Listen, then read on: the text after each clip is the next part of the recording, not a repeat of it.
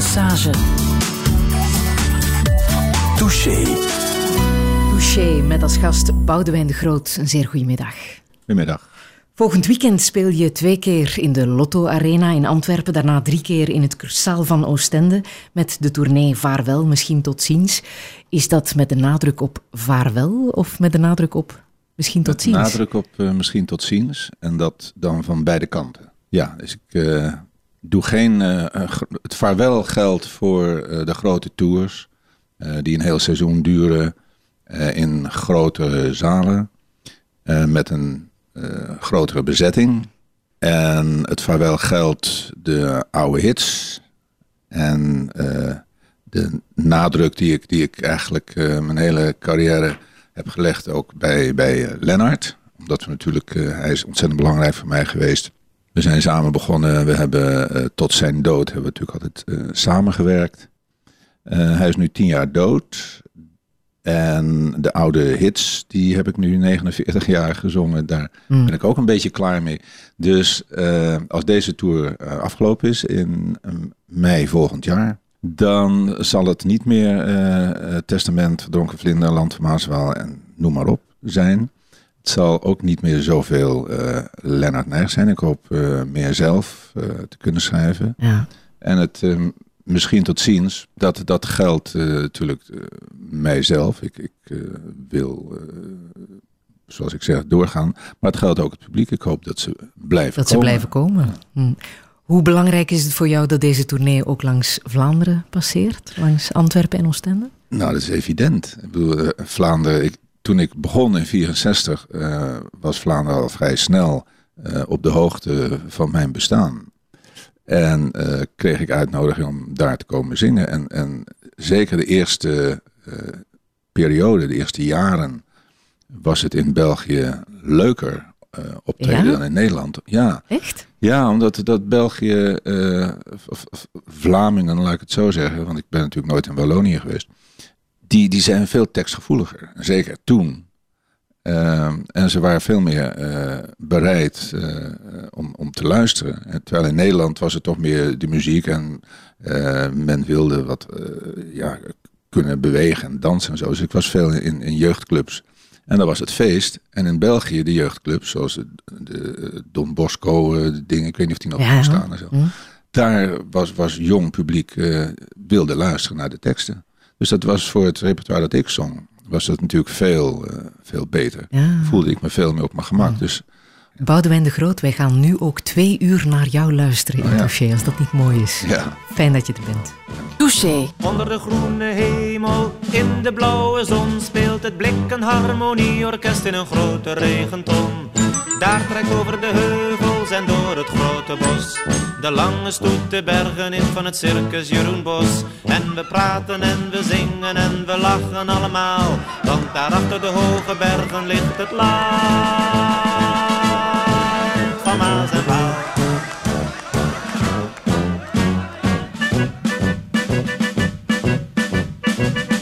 Ik loop gearmd met een kater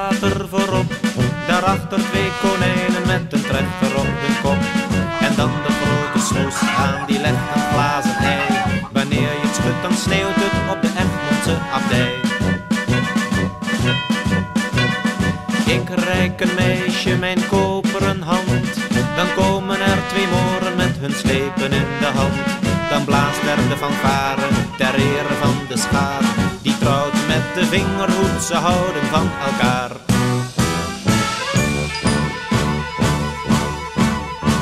En onder de purperen hemel, in de bruine zon, speelt nog steeds het harmonieorkest in een grote regenton. Daar trekt over de heuvels en door het grote bos. De lange stoet de bergen in van het circus Jeroen Bos. En we praten en we zingen en we lachen allemaal. Want daar achter de hoge bergen ligt het land van Maas en Waal.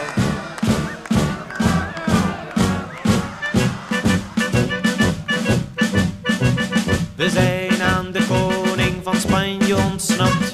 Die had ons in zijn bed en de provisiekast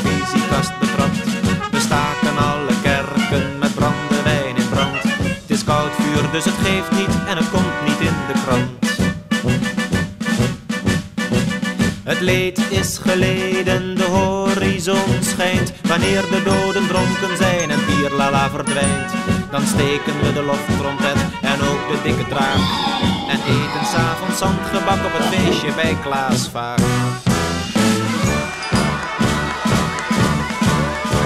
En onder de gouden hemel, de zilveren zon, speelt altijd het harmonieorkest in een grote regenton. Daar trekt over de heuvels en door het grote bos. De stoet vergoedt de bergen in van het circus Jeroen Bos. En we praten en we zingen en we lachen. Het land van Maas en Waal. Boudewijn de Groot en het land van Maas en Waal. Ondertussen al meer dan 45 jaar oud. Hè. Een van die nummers waar het publiek allicht speciaal voor naar Antwerpen en naar Oostende zal komen. Maar hoe is het voor jou om die klassiekers altijd maar weer te zingen en dat als een soort erfgoed op het podium te brengen? Ja, dat, ik, ik doe het niet echt met, met tegenzin, maar eh, het avontuur is eruit. Ik, Mm. ik heb eh, veel van die, van die oude hits heb ik eh, op een gegeven moment gezocht naar een andere manier van, van zingen, een andere manier van interpreteren. En dat, dat lukt eh, dan ook wel. En het is leuk om te doen. Ja, doe je altijd dat lachje nog? Nee, nee, nee, nee, nee. Als je, dat, dat, nee, dat lachje, dat, dat dat, had, er, had er helemaal niet in, in, ingemoeten. Maar da- daar is een, een, nee, dat is weer een verhaal zit er aan vast. Een beetje een gênant verhaal ook trouwens. Het nummer wa- was eigenlijk bedoeld, wat mij betreft, niet, niet, niet zozeer wat Lennart betreft, maar muzikaal, was het nummer ooit bedoeld eh, als een soort, geïnspireerd door eh, Rainy Day Women van Bob Dylan. En dat was zo'n beetje lompe, logge, zompige, trage mars. Doem, dat, dat, tempo. En toen, dus toen ik dat, eh, de muziek schreef voor Maas en Waal, was het de bedoeling dat het zo zou gaan klinken. Een beetje. En onder de groene, hè, weet je, dat, dat beetje dat. Dus zo had het moeten worden. Nou zit er in Rainy Day Women zit, eh, ook een lachje van Dylan. Dus eh, ik dacht, dat moet ik er ook in hebben. Maar in de studio bleek het, de arrangeur er een totaal eh, iets anders van gemaakt te hebben. Meer een soort carnavalsmars. Wat op zich best kan, maar ik was ontzettend teleurgesteld. Maar het kon niet meer veranderd worden. Dus ik dacht, nou oké, dat laten we dan maar zo. Maar dat lachje, dat wil ik erin hebben. Maar dat viel totaal verkeerd uit. Punt was, we konden het niet overdoen, want we hadden in die tijd maar drie sporen. En daar zit je En toen riep de producer, ja, we gaan het niet weer overzingen. Dus dat lachje is erin eh, Ja. blijven staan. Al 45 jaar. Ja, zo gaat Al het. Maar zo ging het dus. Jij, jij leverde ideeën en, en Lennart Nijg, eh, die ging ermee. Lennart schreef de teksten eerst. Ja. Dus de ideeën, de, de textuele ideeën, kwamen, kwamen van hem. Maar hij vertelde nooit waar de muziek die hij erbij hoorde vandaan eh, Mhm. kwam. Dus, dus eh, Dit vertelde hij ooit in een interview bij Betty Mellaerts, bij ons op de Vlaamse radio. Hij heeft eh, wel eens ideeën. Min of meer omlijnde ideeën van een soort onderwerp of richting. En eh, ik heb dat ook. En ik voer het dus uit. En dan eh, is het zoeken gewoon... eh, Hoe heeft u Boudewijn ooit ontmoet? eh, ze woonden bij ons in, in de straat. Maar hij was een klas hoger op de lagere school. En dat betekent generatieverschil dan. Dat is niet, te- niet te overbruggen dan. Zijn stiefbroertje zat bij mij in de klas. Ik kwam Boudewijn dus eigenlijk voor het eerst tegen toen ik zes, zeven jaar, zeven jaar oud was. En dat, eh, we hebben op de middelbare school dingen gedaan, schoolrevue dingen. Nou, ik heb hier zoals van Coat en de Bies zijn ook op, op die manier op de middelbare school eh, begonnen. Touché. Zo is het gegaan, hè? Via de school, vriendjes ja, van toen. ja, ja, via de school. En, en inderdaad, eh, hij speelde met mijn stiefbroertje. En ik was een jaar ouder en dat is inderdaad veel op die leeftijd. Eh, dus hij kwam wel bij ons thuis, maar ging eh, eigenlijk geheel langs mij heen. Trouwens, Lennart ging überhaupt langs iedereen heen. Want Ja? het was, ja, hij was eh, ontzettend een, een, eenzelvig. Eh, en hij had ook nauwelijks vriendjes en vriendinnetjes. En mijn stiefbroertje was dan wel een vriendje van hem, tussen aanhalingstekens. Maar ze speelden eigenlijk nooit zo met elkaar. Want mijn broertje was, was iemand die met autootjes speelde. En Lennart was iemand die las. Dus als hij bij ons op bezoek kwam, dan zat Lennart te lezen. En mijn broertje was dan zelf aan het spelen. Het was eigenlijk voor Lennart meer het, het zoeken en vinden van een gezellig gezin. Want hij was thuis alleen, als enig kind. Dan dat hij nou een speelkameraadje zocht. Want die had hij eigenlijk niet zozeer nodig. Hij, had, uh, hij fantaseerde, hij schiep uh, fantasiewerelden en daar speelde hij in. Uh -huh. En hoe kwam het dan uh, dat jullie met elkaar toch ook een, een, soort band hadden? Dat, dat kwam op de middelbare school. En dat was, was een moment dat, dat mijn leven veranderde eigenlijk wel op dat moment. Hoewel ik dat natuurlijk niet besefte en hij ook niet. dat was op, op een Sinterklaas ochtend, 5 uh, eh, december, zat ik op school in de, in de garderobe bij ons, lyceum, gitaar te spelen en liedjes te zingen van Jaap Fischer. En om me heen stond een groepje leerlingen, waaronder meisjes, waar ik dan indruk op probeerde te maken met die liedjes. En dat, lukte ook aardig, want iedereen zat, stond zeer belangstellend te luisteren. Tot een van die meisjes opeens omdraaide en zei: hey, Lennart. En iedereen draaide zich om en daar stond Lennart. En om de een of andere reden was hij op dat moment interessanter dan ik. Dus zij gingen daar naartoe en ik zat daar alleen met mijn gitaar. En dat liedje wat ik aan het zingen was, dat stierf zo'n beetje weg. En toen herkende ik Lennart uh, van heel vroeg en zei: Oh, Lennart. Nou, toen kwam dat contact en toen bleek onze gezamenlijke interesse in film. En jullie trokken ook samen naar de, de filmacademie in, in nou, Amsterdam? Hij, ja, hij na mij, maar we zijn alle twee naar de filmacademie geweest. Ja, ja. Van waar die passie voor Ja, film? weet ik niet. Uh, uh, ja, ik hield van films en ik wilde toen ik uh, klein was, negen, tien jaar, wilde ik filmster worden en beroemd en naar Hollywood en dat soort glamour en glitter. En weet je nog door welke films dat kwam? Een film die mij bij is gebleven was, was Tiger Bay omdat ik verliefd was op het meisje dat daar de hoofdrol in speelde. Maar ik vond het ontzettend sfeervolle. Als kind uh, identificeert je natuurlijk makkelijk als, een, als een kind de hoofdrol speelt. Dus ik werd via haar werd ik, werd ik toch in dat filmen gezogen. In, in die film, de, de, sfeer. En, en, en, een film die, die mij uh, een paar jaar later uh, ontzettend trof was 8,5 van, van Fellini. wat, wat ik een prachtige film vond, eh, waar ik niets van begreep toen. Maar na herhaald kijken steeds meer van begreep. En, en, maar ik, ik, vond het, ik vond het gewoon een, een prachtig uh, verhaal en, en, en een worstelende uh, kunstenaar, filmer, die een film moet maken en dat niet kan. En dan op alle, alle mogelijke manieren gedwongen wordt en aangespoord wordt en geïnspireerd wordt en dwars gezeten wordt. En het is één grote worsteling. En ik vond het een, een prachtige film. En jouw ambitie was, was acteren of, of regisseren? Nee, nee, nee. Ik, als, als kind was het natuurlijk acteren, want ik wilde film, ja. beroemde filmster worden. Maar later was het mooie films uh, ja. maken. Ja. Het, is, het is er niet van gekomen.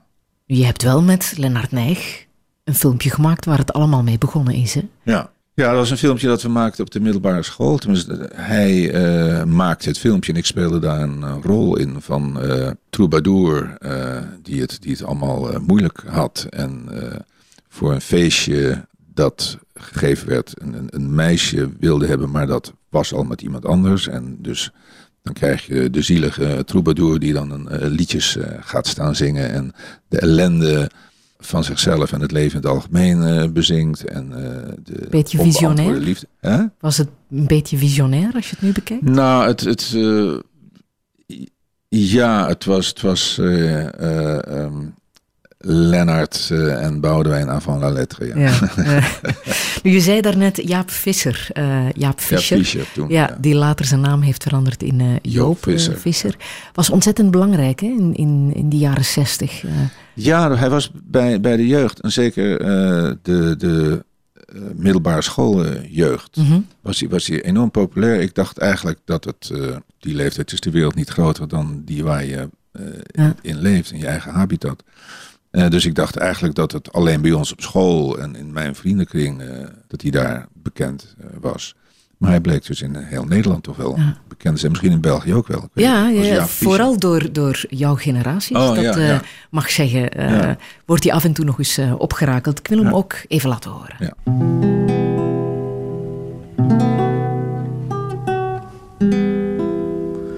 Ik kocht een ei, de melkboer zei: Het komt zo onder de kip vandaan. Ik ben nog te laat van huis gegaan om het mee te kunnen nemen. Hier heeft u een jong leven voor 16 cent of meer. En namens de ouders smakelijk eten, meneer. Het lag nog warm, te leven in mijn hand. Ik mikte reeds zorgvuldig op de harde hete rand van de pan en ik kon de geur al ruiken van dit al te vroeg geremde kuiken. Toen het ei zei, toen het ei zei, denk eens dat het een jongetje is dat je hier gaat staan bakken. Denk eens dat het je broertje is dat zacht zist in de pan. Denk eens dat hij verkrampt uit angst de rand probeert te pakken. En dat hij dan terug in de boter glijdt. Wat dan, wat dan?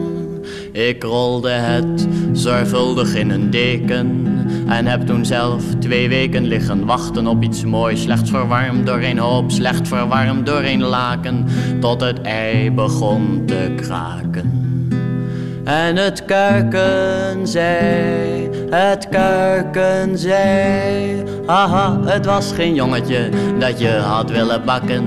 Haha, het was je broertje niet dat in de pan was gegaan. En ik had me weer voor de zoveelste keer door een kuiken laten verlakken. Maar de volgende dag had ik rijst met hele jonge kip of haan. Het ei van Jaap Fischer. En ik las dat hij ook een afscheidstournee aan het doen is. Ja. 30 mei speelt hij in eh, Theater Zuidpool in eh, Antwerpen. Ook Haarlemnaar. Hier moet iets in het water zitten dat muzikanten goed voedt, Ja, denk ik, ik. ik, denk dat de Spaarne verantwoordelijk is eh, daarvoor. Wat ik zo net zei, ja, dat Nederlandstalige lied vierde toen eh hoogtij, in de jaren 60. Ehm, en dat bevestigden ook eh, journalisten Martin Tange en Geert van Istendaal. En gewezen minister van Cultuur, onder andere Patrick de Waal. doet mij denken aan mijn, eh, mijn jeugd. De jaren dat ik eh, op internaat zat. Ik heb zes jaar lang op internaat gezeten, de hele humaniora. En eh, ja, Boudewijn de Grote was een van die, eh, van die zangers die toen ophef maakte. Eh, het testament komt van de LP voor de overlevenden. En ik denk dat de betekenis van, eh, van die plaat voor het Nederlandstalige lied amper overschat kan worden. Het zijn bijna allemaal nummers geschreven door Lennart Nijg en met muziek van Boudewijn de Groot. En ik vind dat die twee samen echt ehm, muziekgeschied- taal- en muziekgeschiedenis eh, geschreven hebben. Daar zijn pareltjes uitgekomen, echte klassiekers over eeuwige thema's, verloren liefde, voorbije jeugd. Dat zijn dingen die, liedjes die 40 jaar oud zijn, maar, die nog altijd heel mooi zijn en die absoluut ook niet oudbollig klinken, vind ik. Dat heeft mij als de bliksem getroffen toen ik ja, jaar of 18, 19 was. eh, bij, bij een eh, schoolvriend thuis. Die zei, dat moet je horen. En ik wist niet wat ik hoorde. Dat is geen Hollands, dat is geen Vlaams, dat is geen Brabants, dat is prachtig Nederlands. Achteraf is me wel verteld dat hij een, een duidelijk eh, Indisch accent heeft. Dus eh, van, van de mensen die in de kolonie gewoond hebben, in Indonesië nu. Maar dat kan me niet schelen. Dat is dan maar zo. Alles klopt. Alles klopt daaraan. Eh, ik vind dat dat echt de norm moet zijn. Ook de, de studentenperiode, Boudewijn de Groot, het, het was een LP Nacht en Ontij. Prachtige teksten. Eh, het, eh, het was eigenlijk eh, een genre dat ik, eh, dat ik eh, enorm bewonderde, omdat ik vond dat de teksten prachtig eh, waren. Touché. Een en al lof voor jou, Boudewijn de Groot. En niet van eh, de minste, journalisten Martin Tange en Geert van Istendaal. En politicus Patrick de Waal. Wat denk je als je dit hoort? Ja, wat, je- wat je zegt, eh, het, het zijn niet de minste Nee. die dat vinden. Alleen schoot ik even in de lach eh, bij wat, wat eh, Van Istendaal eh, zei over dat, dat ik volgens bronnen die hij Een had hem verteld dat ik Indisch Nederlands met, met een Indisch accent. En dat, Daar moest hij een beetje mee lachen. nee, dan, dan, dan heeft hij nog nooit Nederlands met een Indisch accent eh, gehoord. Ja. Want ik had, zeker in die tijd, had ik een ontzettend uh, aardenhouts accent. Ik zong, ik zong en praatte met ontzettende kak. want ik, Ja? ik kwam daar uit die, uit die buurt, dus ik, ik praatte met zo'n R en zo. Dat heb ik op een gegeven moment heb ik dat eh, afgeleerd toen ik in Amsterdam eh, eh, ging wonen.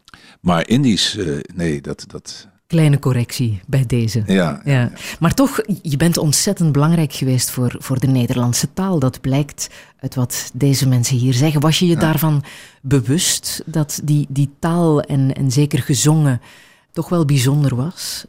Het was, was wel bijzonder in die tijd dat, dat ik uh, popmuziek zong in de Nederlandse uh, taal.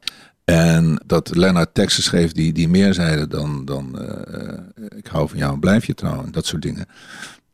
maar het was niet iets, iets waar ik nou zo bij stil stond. Het was, het was normaal. Dat, dat ik, ik had, had geen, geen zin en behoefte om, om dat soort teksten te zingen. Ik wilde graag meer. En ik wilde ook, ook wel bewijzen dat je in de Nederlandse taal, die verder gaat dan, dan die simpele teksten, dat je daar heel goed uh, met popmuziek uh, mee overweg kunt. Mm. Maar die taalgevoeligheid, die had je sowieso. Dat weet ik niet. Dat, dat, is, dat, zit, dat zit in je. Ik, ik, ik las thuis uh, ontzettend veel als, als de anderen aan het spelen waren. Dan zat ik te lezen. Een mm. beetje net als Lennart, hoewel ik toch tot hoge leeftijd op straat speelde. Mm. Maar thuis, als, als, ik thuis was, las ik alleen maar. Het is ook zo dat, dat wat je zong met, met jou werd vereenzelvigd. Hè? Terwijl het heel vaak teksten waren van Lennart Nijg. Dus zijn gedachtenwereld, zijn, zijn mm, ideeën, zijn leven misschien. Was dat ja, schizofreen voor jou op een of andere manier? Nee. Om iemand nee, anders ik, ik heb nooit, Nee, ik heb nooit het gevoel gehad dat ik, dat ik de spreekbuis van, van, van Lennart was. En ik denk ook niet dat, dat hij dingen schreef die, waarin hij per se iedereen duidelijk wilde maken wat er met hem aan de hand was. Hij, hij had het over zichzelf, uh, maar altijd op een manier dat het ook over iemand anders uh, zou kunnen gaan. Mhm. het, was, het was nooit expliciet autobiografisch. En Eh, vond hij het moeilijk dat jij succes oogste op een Nou, hij heeft, podium? er- ja, hij heeft het af en toe heeft hij daar, daar wel Ja? eens over gehad. Dat hij, nou, hij voelde zich niet, niet miskend of zo. Maar eh, af en toe vond hij dat het toch wel duidelijk moest zijn dat hij degene was die de teksten schreef. Vandaar dat ik, dat ik eh, ook eh, mijn hele carrière lang hem zeer nadrukkelijk eh, naast mezelf heb gezet. En niet Ja. zozeer eh, achter mij. Maar hij is zo belangrijk geweest in jouw professionele leven, ook zelfs in jouw privéleven, want jullie hebben een tijd lang ook onder één dak gewoond. En toch lees ik dat jullie geen boezemvrienden waren. Nee. Nee, nee, nee. Niet, niet boezemvrienden in de zin van eh, regelmatig met elkaar gaan stappen en eh, hele avonden gesprekken met elkaar hebben en ontboezemingen en bij elkaar eh, uithuilen en om raad komen, dat soort dingen. Maar het was wel de eerste naar wie ik toe ging toen ik eh, eh, wegging bij een relatie midden in de nacht en dacht van, en wat nu? Was wel het eerste Ja. dacht ik van, nou, ik ga nu eh, naar Lennart, want daar kan ik in ieder geval terecht. En daar voel ik me op mijn gemak. En, en, dus het, wij hadden een, een relatie eh, van eh, samen zijn op een organische manier. Er hoefde niet veel gezegd te worden. En, en we begrepen elkaar wel. We hadden geen... geen maar Lennart was ook niet iemand die, die daartoe uitnodigde hoor. Het was ook, ook in zijn relaties eh, met, met eh, vrouwen was het niet iemand die zijn emoties eh, liet gaan en die, als hij het moeilijk had, hulp zocht of, of Mhm. klankbord. Of... Het is nu inderdaad tien jaar geleden dat hij is gestorven. Hè? Had je dat voelen aankomen, dat Ja. het zo slecht ging? Ja, de mensen in, uit zijn omgeving die hadden eigenlijk al veel eerder gedacht dat hij eh, zou overlijden. Want een aantal jaar daarvoor was hij zeer ernstig eh, ziek en is daar toen weer bovenop gekomen. Had daar op dat moment nog eh, iets uit kunnen leren, zodat die tweede ziekte niet zo was gebeurd. Maar ja, hij, hij was wat dat betreft nogal eh, eh, destructief. eh, en, en, en je hoort hem ook in die fragmenten van de net, hoe moeilijk hij praat. En dat, dat heeft had alles te maken met hoe slecht hij eraan toe was. En, en dit kwam dan door, door een of ander gebit wat dan niet, niet goed zat. Maar zijn keel ook, daar was eh, van alles mis. En, en daar was van binnen was hij, was hij aan het eh, nou, wegrotten, is een groot woord. Maar dat was het ernstig aan het eh, slijten. Heb jij afscheid kunnen nemen? Nee, niet, niet, niet, in die zin, nee, nee. Hij ging het ziekenhuis in en was vrij snel daarna was, was hij, werd hij in een soort kunstmatige coma gehouden. Mhm. Dat het allemaal, Hoe heb jij je toen gevoeld? We hadden het zien aankomen, dus, dus het was allemaal niet zo. eh, alleen lag hij er ontzettend eh, onaantrekkelijk bij. Want hij was verschrikkelijk mager toen hij het ziekenhuis inging. was echt bijna concentratiekamp eh, slachtoffer. Zo zag hij er echt uit. Was broodmager, helemaal ingevallen. En, en dat, dat vond ik wel moeilijk om te zien. Mhm. Wanneer mis je hem? Nou, ik, ik mis hem eigenlijk niet zo, omdat, eh, nou, wat, wat ik er straks zei, als we samen waren, dan, dan was het net alsof we niet samen waren, zoiets. Maar hij is wel de enige eh, waarvan ik me afvraag, waar zou die nu zijn? Terwijl er toch een aantal eh, inmiddels dierbare mensen eh, zijn overleden. Maar hij is de enige waarvan ik denk van, zou die ergens zijn en waar dan en hoe dan? En voor mij eh, betekent dat toch wel dat, dat, hij, dat, dat v- veel betekend heeft en dat zijn overlijden en eh, het er niet meer zijn, toch op een bepaalde manier wel eh, iets met me doet. Ja. Touché.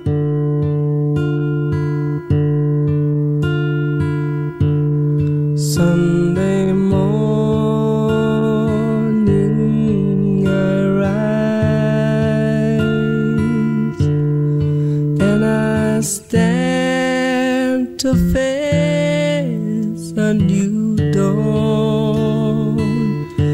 Sunday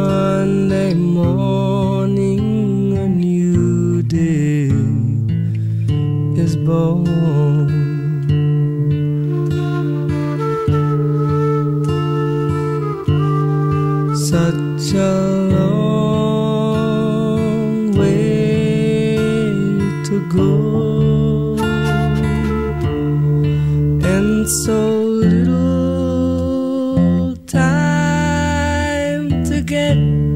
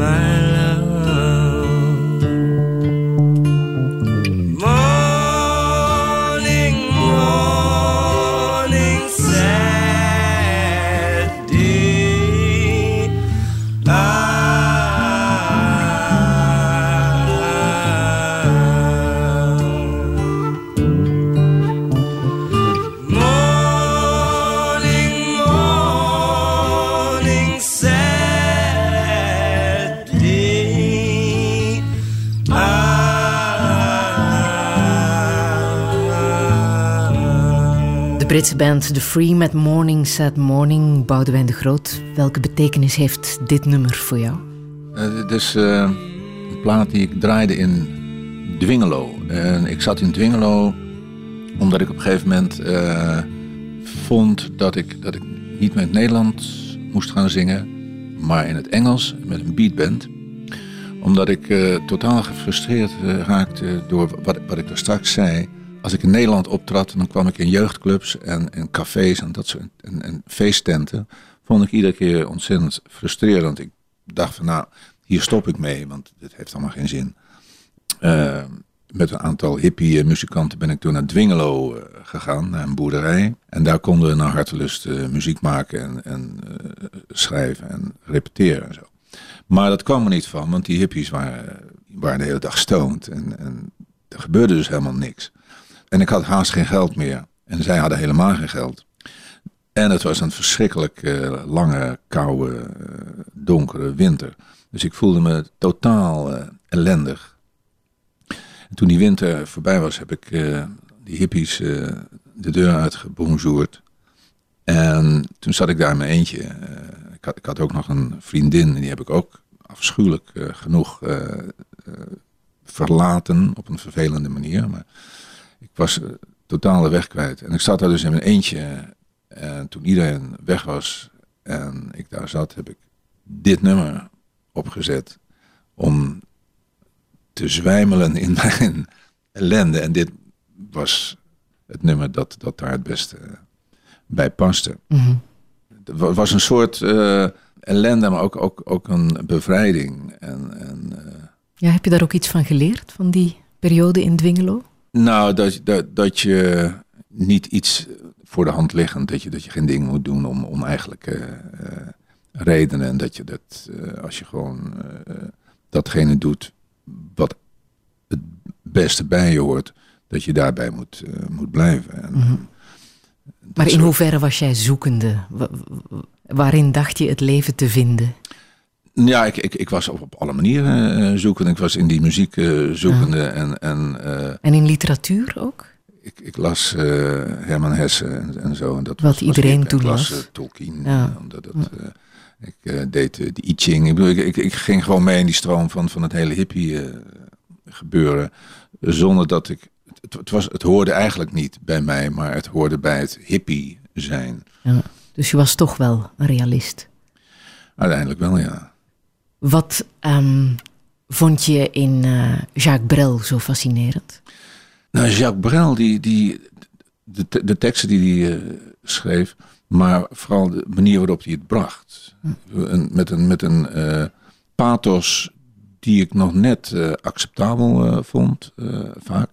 Maar met een gedrevenheid en, en een ja, manier van, zinging, van zingen, dan, dan kom je op de afschuwelijke clichés als timing en, en, en frasering en zo. Daar, daar was hij wel, wel een meester in. En dan uh, zeker tijdens die opname in l'Olympia ja, in 1961. Ja, daar was hij echt waanzinnig op dreef. Ja, ja, meest legendarische opname die er, ja, die er is. Hè. Il s'éveille à l'heure du berger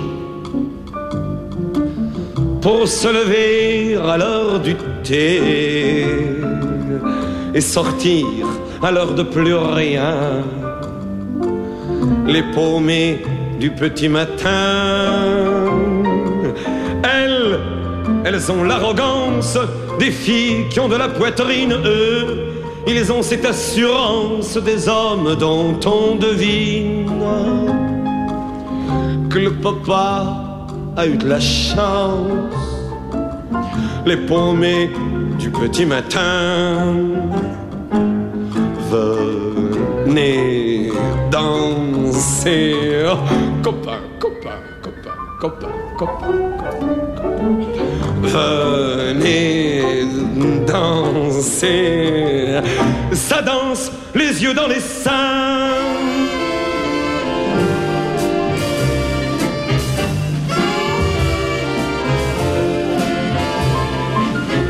Ils se blanchissent leur nuit au lavoir des mélancolies qui lavent sans salir les mains les paumées du petit matin. Ils se racontent à minuit les poèmes qu'ils n'ont pas lus, les romans qu'ils n'ont pas écrits, les amours qu'ils n'ont pas vécus, les vérités qui ne servent à rien, les paumés du petit matin. Venez danser, oh, copain, copain, copain, copain. Venez danser, et ça danse, les yeux dans les seins.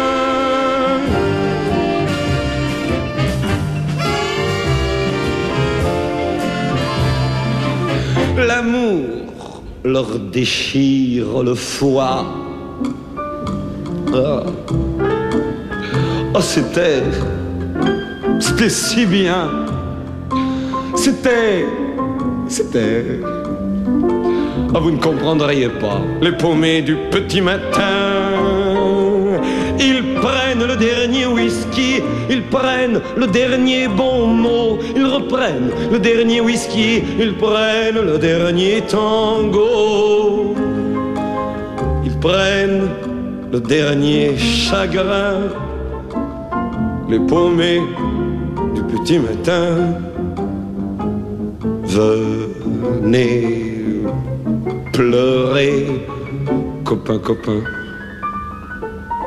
copain, copain. Allez, venez, venez, venez pleurer. Ça pleure les yeux dans les seins.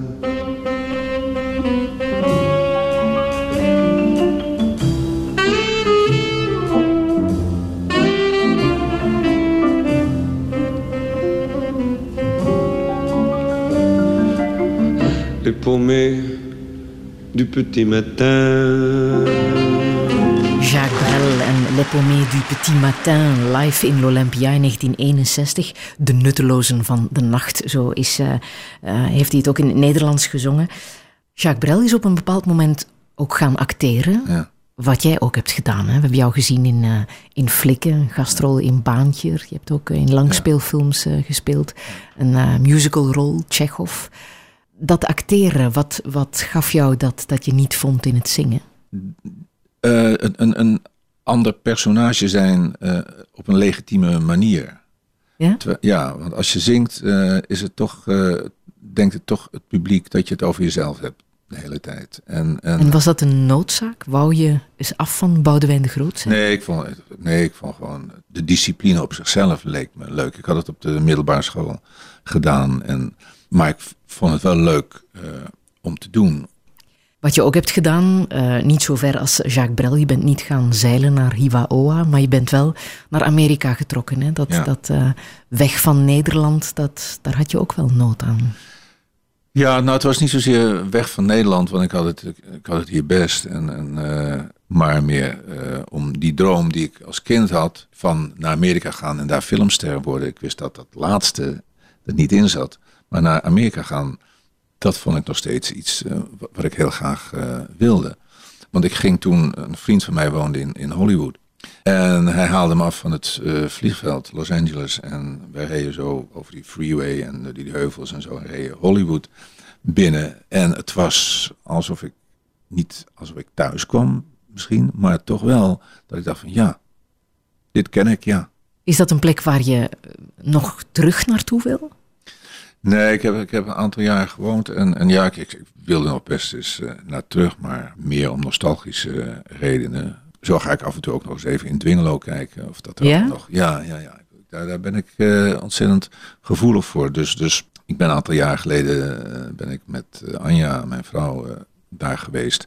En ben ik inderdaad die plekken heb ik weer opgezocht waar ik dan iets speciaals had. Dat is de melancholicus in jou die dan naar boven komt? Ja, ik ben ja, ik weet niet of het is, is dat melancholie. Uh, ik, ben gewoon erg gevoelig voor, voor het verleden. En, en, en mijn, mijn grote hang-up in het leven is de onherroepelijkheid. Ik, daar kan ik niet tegen. Ik wil altijd de mogelijkheid hebben om iets terug te draaien, om iets terug te roepen, om iets opnieuw te doen. Om niet opnieuw te doen omdat, om het beter te doen of omdat ik spijt had dat ik het toen zo. Maar gewoon het, gewoon het terughalen van iets, het, het vasthouden, het, het niet uh, laten verdwijnen van iets.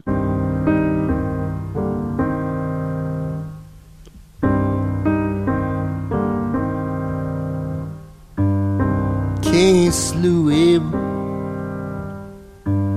Seth knew not why. For if the children of Israel were supposed to multiply, why must any of the children die?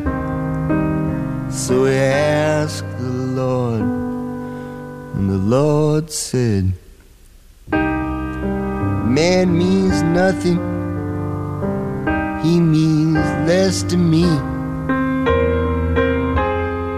than the lowliest cactus flower, the humblest yucca tree. Chases round this desert, cause he thinks that's where I'll be.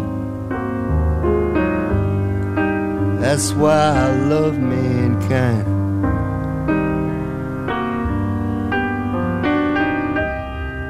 I recoil in horror from the fineness of thee, from the squalor and the filth misery. How we laugh up here in heaven, the prayers you offer me. That's why I love mankind.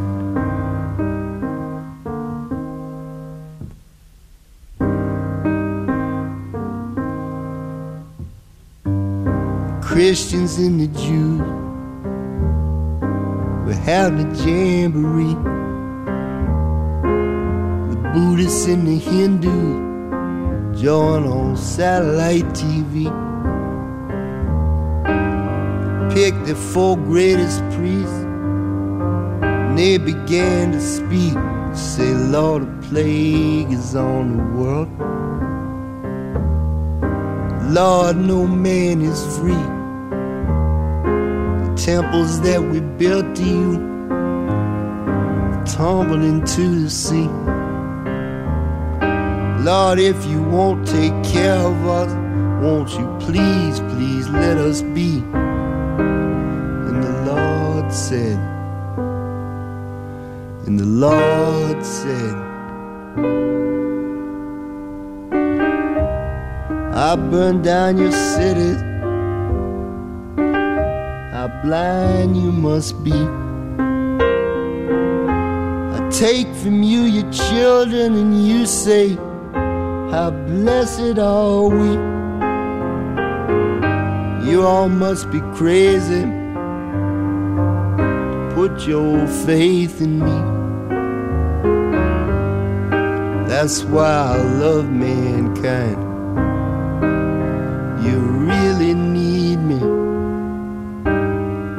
That's why I love mankind. God's Song, een bijtende satirische tekst van Randy Newman. Randy Newman, die trouwens vorige week is opgenomen in de Rock and Roll Hall of Fame in Los Angeles. Aha. Boudewijn de Groot, waarom heb je dit nummer uh, gekozen? Waarom wou je dit absoluut laten horen? Uh, om, nou, omdat ik het, uh, het beste nummer vind dat er geschreven is. Ja? Ja, ik, ik vind het... ja, jij noemt het bijtende satire. Ja, wat is het volgens jou? Het is, het is zo'n liefdevol nummer. Het is zo'n zo'n betrokkenheid, zo'n zo'n liefde voor, voor de mens. Gewoon. Het, gaat, het gaat over, over de hulpeloosheid uh, van de mens en het zoeken. En, en aan de ene kant de meedogenloosheid van, van God, maar ook de, de liefde van God. En niet dat ik per se in God geloof, maar op deze manier uh, uh, God presenteren is, is, is van een simpelheid en een directheid en een uh, waarheid.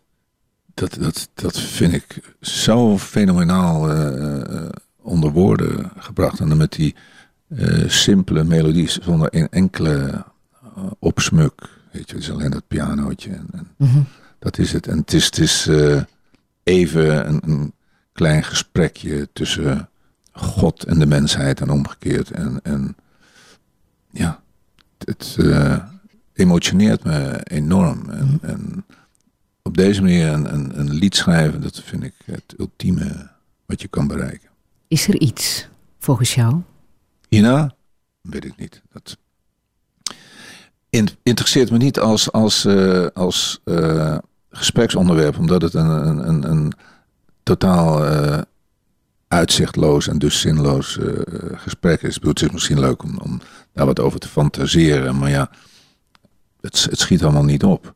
Maar het is wel iets wat me zelf bezighoudt en waar ik in mijn vrije tijd een beetje mee speel, zou je kunnen zeggen. Ja, hoe dan? Ja. Nou ja, wat, wat, wat is de zin van alles en wat is er hierna wel of niet iets en, en dat soort dingen. Dat, dat, uh, als je daar serieus een gesprek over gaat uh, beginnen, dat, dat heeft geen zin. Dus, dus doe ik het meer als een soort, uh, net als zoals ik cryptogrammen oplos. Ja? Maar welke fantasie heb je er dan over? Waar, waarom dit allemaal? Oh, de ene keer dit en de andere keer dat. Het is, het is, uh, je kan er alle kanten mee op. En, en de ene keer volg je die gedachtegang van dat en dat zou het kunnen zijn. En de andere keer denk je van nou het zou dat en dat kunnen zijn. En dan volg je die gedachtegang en dan kijk je waar je uitkomt en wat je onderweg tegenkomt. En, en uh, geen, er zijn geen conclusies. Zijn er momenten geweest in je leven waar je ja, daar een antwoord op wou? Dat, je, dat die vraag echt speelde van wat doe ik eigenlijk met mijn Nee, leven? nee. Nou ja, uh, kijk, als je, als je dierbare mensen verliest in je leven, dan, dan, dan uh, hoop je dat het niet voor goed uh, zal zijn. Tenminste, hopen. Je, je, denkt van nou, het zou leuk zijn als, als ik, als ik ze toch nog, een keer ergens zou zien. Mm -hmm. En dan ga je natuurlijk denken in termen van, van hiernamaals. En, en, en ja, ook dat gaat niet verder dan alleen maar denken van het zou wel leuk zijn als. Maar ik, ik, ik verbind er geen verwachtingen of hoop, uh, laat staan geloof aan. Word jij vaak gevraagd um, voor benefietconcerten? Ja. En doe je dat zonder nadenken? Nee, doe ik niet zonder nadenken. Nee, ik doe het eigenlijk uh, zelden meer. Je hebt wel een optreden gegeven op uh, het schip Henri Dunant. Dat is dit schip. Het nieuwe hospitaalschip van het Nederlandse Rode Kruis, de Henri Dunant, heeft deze dagen zijn eerste tocht met patiënten gemaakt. Je bent overal aan verbonden. Als je ergens in een hotelletje wilt gaan om een kopje koffie te drinken, uh, moet je eerst moeite doen om binnen te komen. In de regel met trapjes of een draaideur, kunnen wij er niet in. Kijk, en dat kan nou wel. Je wordt morgens uit je bed gezet, je wordt in je rolstoel gezet en je kunt hier naartoe. Nou ja, god, je rijdt maar in en weer en je, je, je rommelt maar een eind weg. Kan er weer tegen. Ondanks mijn handicap ben ik stikgelukkig. Welke ontmoeting had jij op dat uh, bekende hospitaalschip Henri Dunant? Ja, ik was gevraagd of ik uh, daar wilde optreden. En dat was er niet één liedje. En het was ook niet zozeer een benefiet. Maar het was gewoon optreden uh, met, een, met een programma van half uur of drie kwartier of zo. En dat was voor, voor, voor mensen die moeilijk ergens kunnen komen. Dit waren echt uh, zwaar gehandicapten. Hè? niet zomaar mensen in een, in een rolstoel die uh, toch wel op een bepaalde manier zich door de wereld kunnen bewegen. Maar wat mij ontzettend trof, waar, waar, ik echt wekenlang nog over, over, over, nadacht, was één meisje was daar. Die lag op haar rug in, in bed en die kon niets meer bewegen. En die kon dus niet rechtop zitten, kon niet de hoofd optillen. Die kon alleen maar liggen en een beetje de hoofd uh, uh, iets links en rechts. En verder de ogen natuurlijk. Maar verder kon ze niets bewegen. Die was, was ja, uh, dat, dat was, was aangrijpend om te zien. Maar wat mij vooral trof was dat ze zo vrolijk was. Alsof, ja, ik wil niet zeggen alsof er niks aan de hand was, maar niet, niet, niet flegmatisch of apathisch of, of lethargisch of wat dan ook. Ja, zo was het uh, nu eenmaal. En ze was blij dat ze daar op het schip was en uh, dat er mensen waren en, en dat ze in een gemeenschap was en, en deel uitmaakte van het leven en de wereld en zo. En dat, dat vond ik zo. Mm. Ik heb er uh, uitgenodigd voor een voorstelling in het theater en dat, dat ja, dat was enorm georganiseerd. Want er moest natuurlijk een ambulance naartoe. En ze moest op dat bed in de zaal en dit en dat. En het is allemaal gelukt. Maar ik, ik vond het zo uh, dapper en sterk van, van het meisje. Dat, dat, uh, toen dacht ik, ja, weet je wel, wat, wat maak je je druk? Toch? Boudewijn de Groot, zullen we nog luisteren naar Anthony en de Johnsons? One Dove? Ja? Laten we dat doen. Dove You're the one I've been waiting for. Through the dark fall. The nightmares, the lonely night.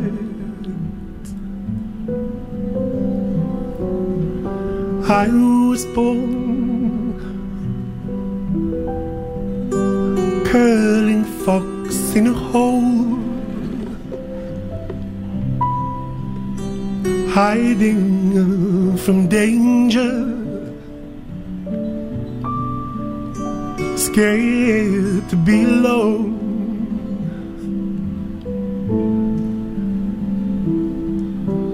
One dove to bring me some peace.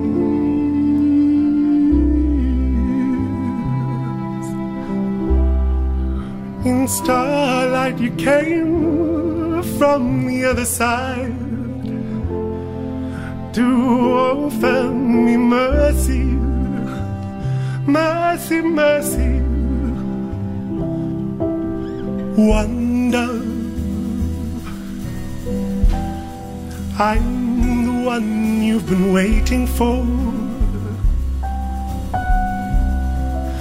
From your skin, I am born again. I wasn't born yesterday.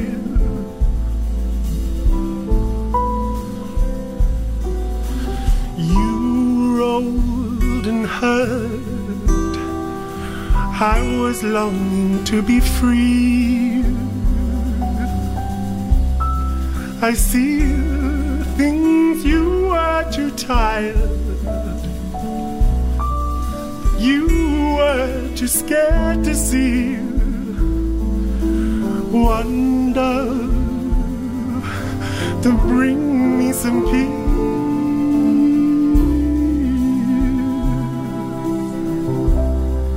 In starlight, you came from the other side to offer me mercy, mercy, mercy, mercy.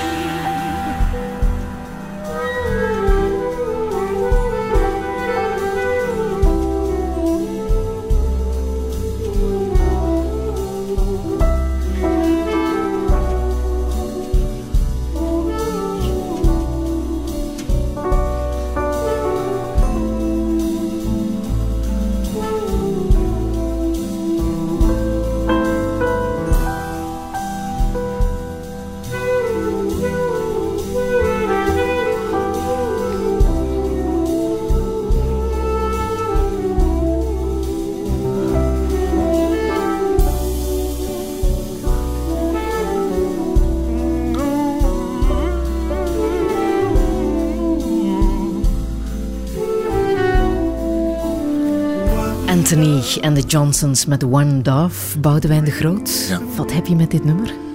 Eh, angst. Ja? Ja. Ik hoorde dat en ik dacht van, wauw, het is dit een verschrikkelijk mooi nummer. Ik had de tekst eh, er ook bij. Prachtige tekst, de manier waarop hij het zingt. Ook weer zo'n simpele eh, melodie en zo sfeervol. Dat ik dacht van, dit is echt het allermooiste nummer dat ik, dat ik ken. Nou, die God Song, die we er straks eh, hoorden, van Randy Newman, dat is al van de jaren 60. Toen had ik dat dus ook van, oh wat is dit mooi.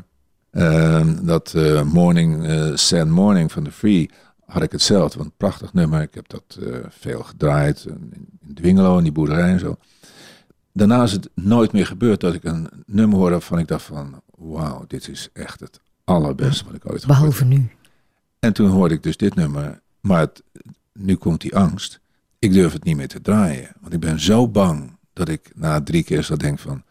Ja, goed nummer. Weet je, dat ik die schok niet meer heb. Dus ik durf het niet meer te draaien. ik heb ook nu... Dat hebben we nu wel even doorbroken door het te laten horen. Ja, maar ik ben even weggegaan. Radio 1. Friedel Lesage.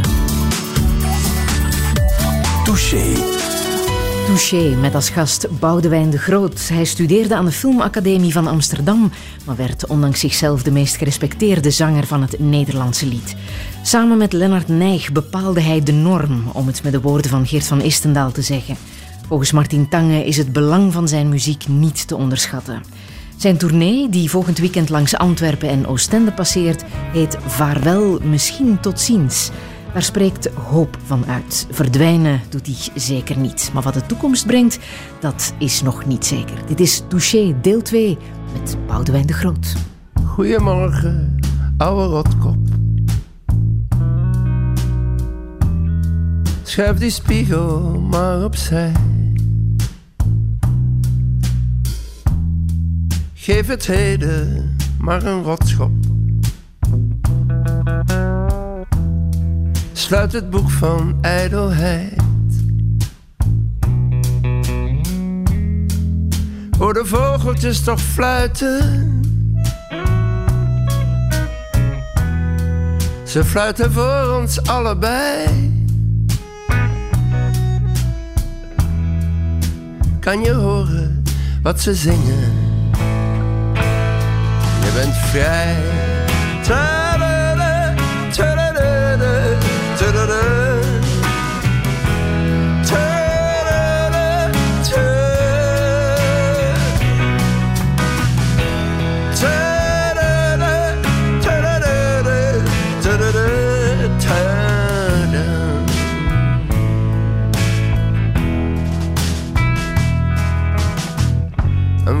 Vrouw flaneert koket aan de overkant.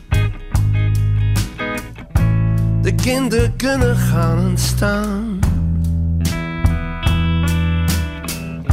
Het is de tijd om heel sentimenteel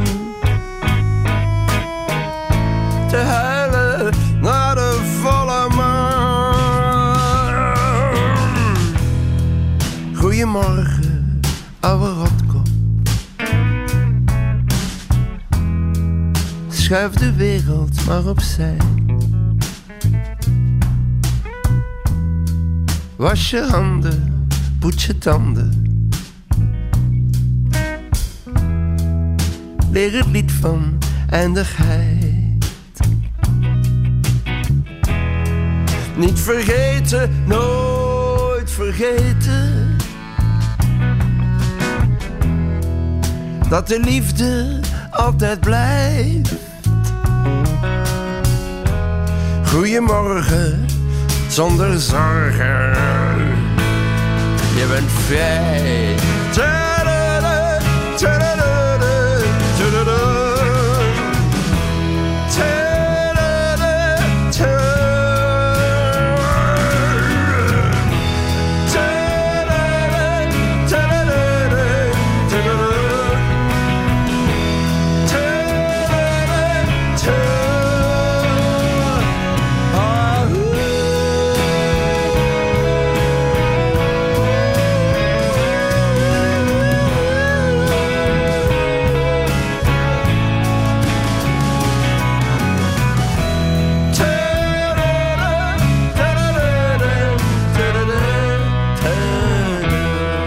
Goedemorgen, ouwe rotkop van Raymond van het Groenewoud, Boudewijn de Groot, omdat hij jouw Vlaamse tegenhanger is?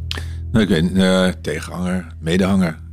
Ehm, hij schrijft eh, af en toe verschrikkelijk slechte liedjes, maar heel, veel- ja, eh, maar heel veel goede eh, liedjes. Aan deze plaat, eh, Goedemorgen, staan eigenlijk alleen maar goede liedjes.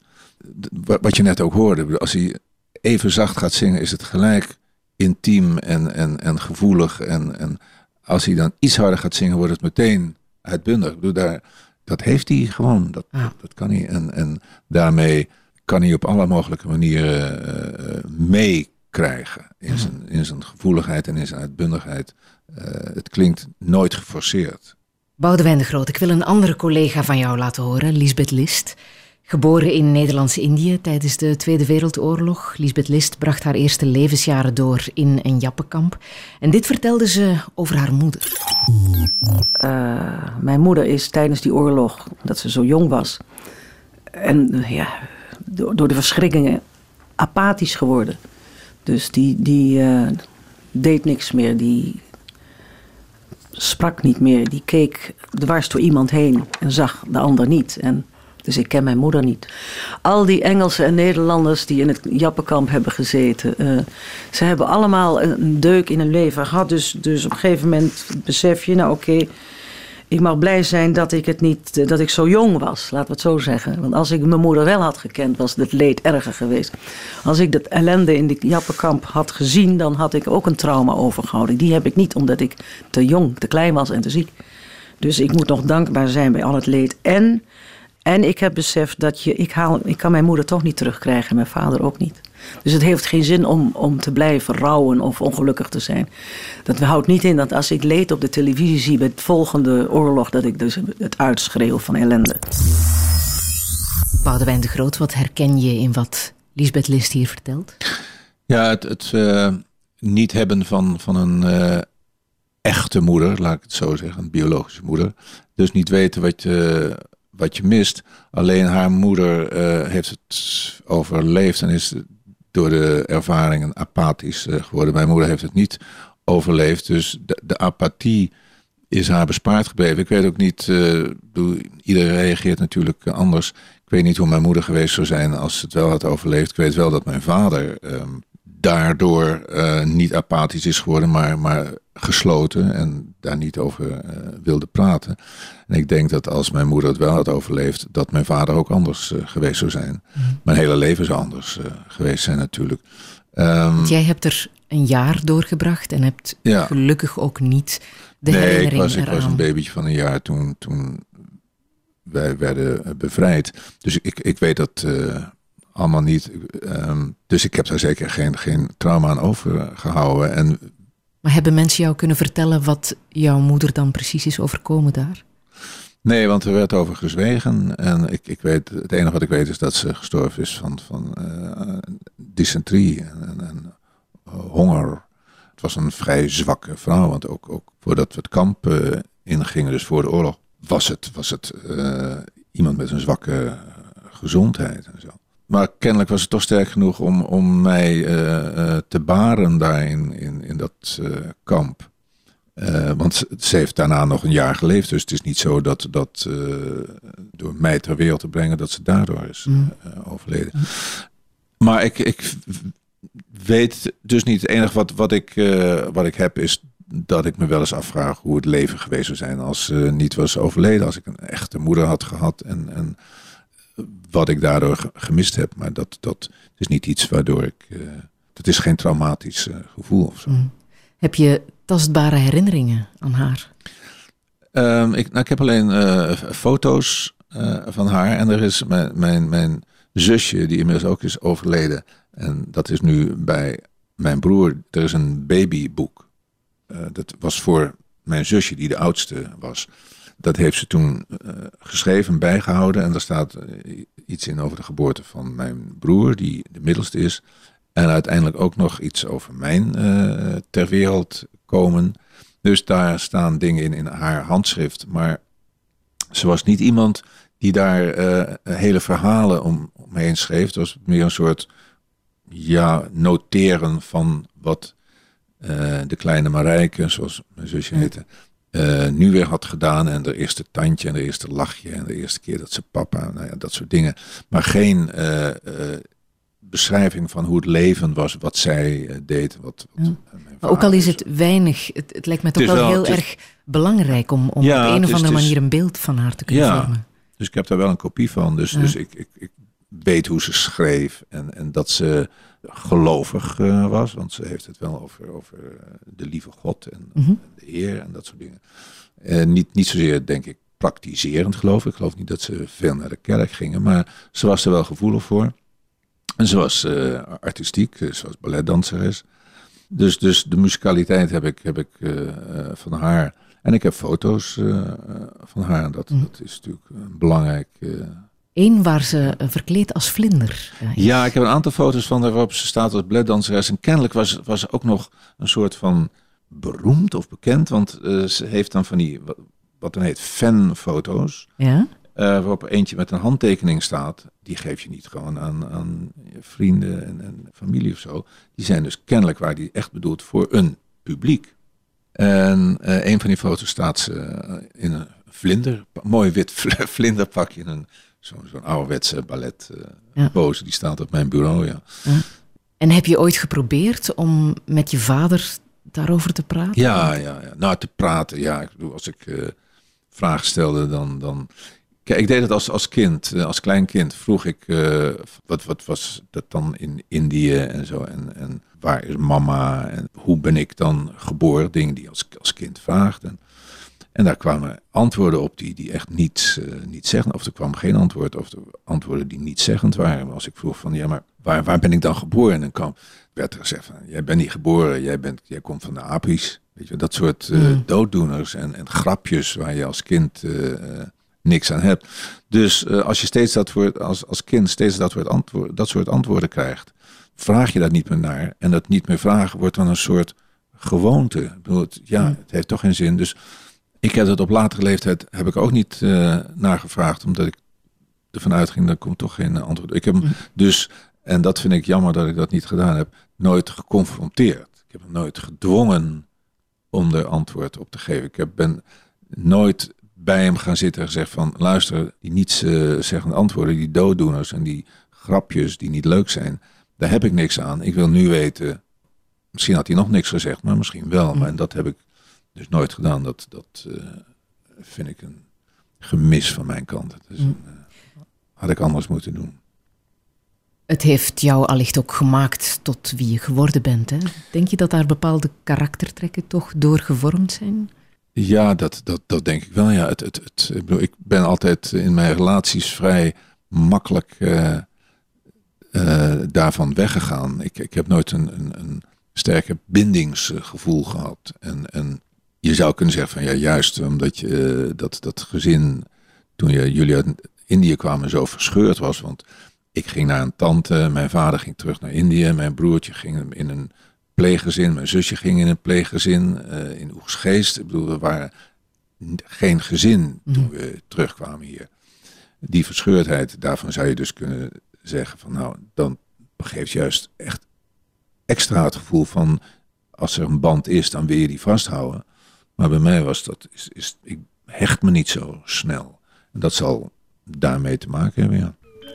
Je hebt er ook een nummer over geschreven, hè? Moeder. Ja. Dat wil ik even laten horen. Touché.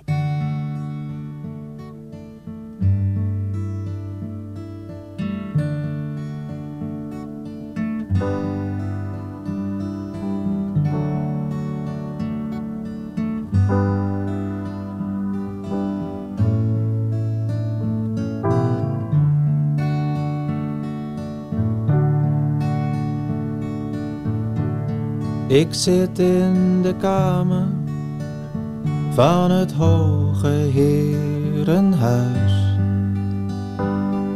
Stoffige ramen filteren de warme stralen van de middagzon. Van verre komen flarden van het carillon. En ik denk aan het land van herkomst.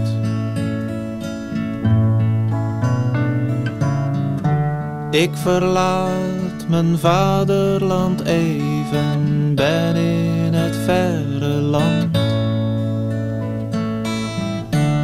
Waar ik mijn moeder achterliet. Ze had geen tijd om mij te leren kennen. En ook ik, ik ken haar niet.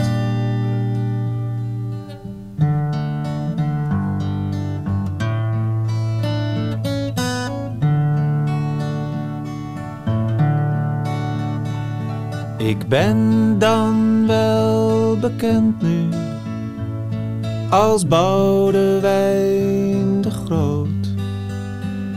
Mijn moeder weet van niets, mijn moeder namelijk is dood.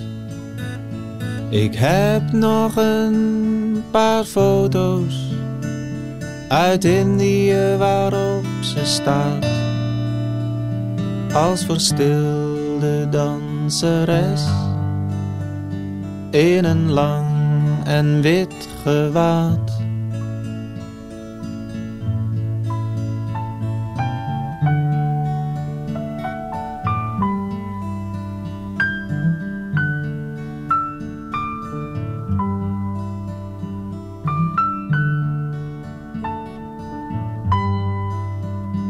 Op de schoorsteenmantel haar portret.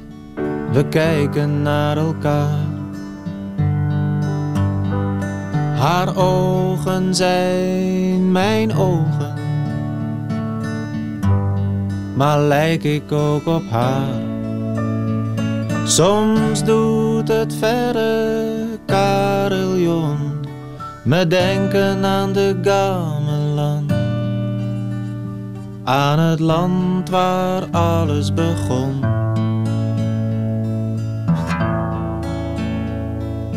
Nederlands-Indië, mijn moeder, ik mis ze soms, maar ik weet er weinig van. Boudewijn de Groot, lijk je op haar? Kan je dat zien aan de foto's? Um, nou, die foto's, uh, ik, ik heb behalve die balletfoto's, heb ik natuurlijk ook een heleboel familiefoto's van haar van voor de oorlog en zo. Dat zijn, ze heeft heel verschillende gezichten. En dat ik soms denk van, is dat, is dat er nou? En dat is er dan wel. Maar, dus uh, sommige foto's zie ik uh, van, ja, bepaalde dingen heb ik inderdaad van haar. Maar andere foto's denk ik van, nou, dit is een totaal, uh, totaal iemand anders. Dus dat is, dat is, dat is moeilijk, moeilijk te zeggen. Hoe ze er echt uitzag, weet ik dus eigenlijk niet. Boudewijn de Groot, een historisch nieuwsfeit dat jou heel erg heeft geraakt is de executie van de Roemeense communistische leider Nicolae Ceausescu was op kerstdag 1989. De beelden waar alle Roemenen hebben op gewacht. Ceausescu wordt uit een panzerwagen gehaald. Voor het proces begint ondergaat hij een doktersonderzoek. Zijn hartslag wordt gemeten. Op de vraag of hij nog iets te zeggen heeft over zijn gezondheid geeft hij geen antwoord. Dan verschijnt Elena Ceausescu. Ze zegt niets nodig te hebben. Dan begint het proces. Ceausescu wordt beschuldigd van een aantal misdaden, waaronder volkerenmoord op 60.000 mensen. Er wordt gezegd dat Ceausescu uit zijn functies is ontzet.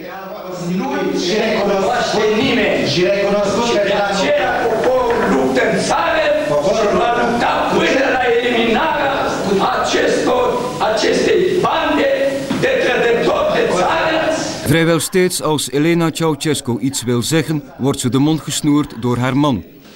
Uiteindelijk worden de Ceausescu's ter dood veroordeeld en hun goederen in beslag genomen. De laatste woorden van Ceausescu. nerecunoscând tribunalul, nu face nici, nu exercită nicio cale de atac. Vreau să vă, în condițiile acestea, vă rog să constatați că o hotărâre e definitivă. En dan waren er op de film beelden te zien van het executieveld en van Ceausescu's lijk.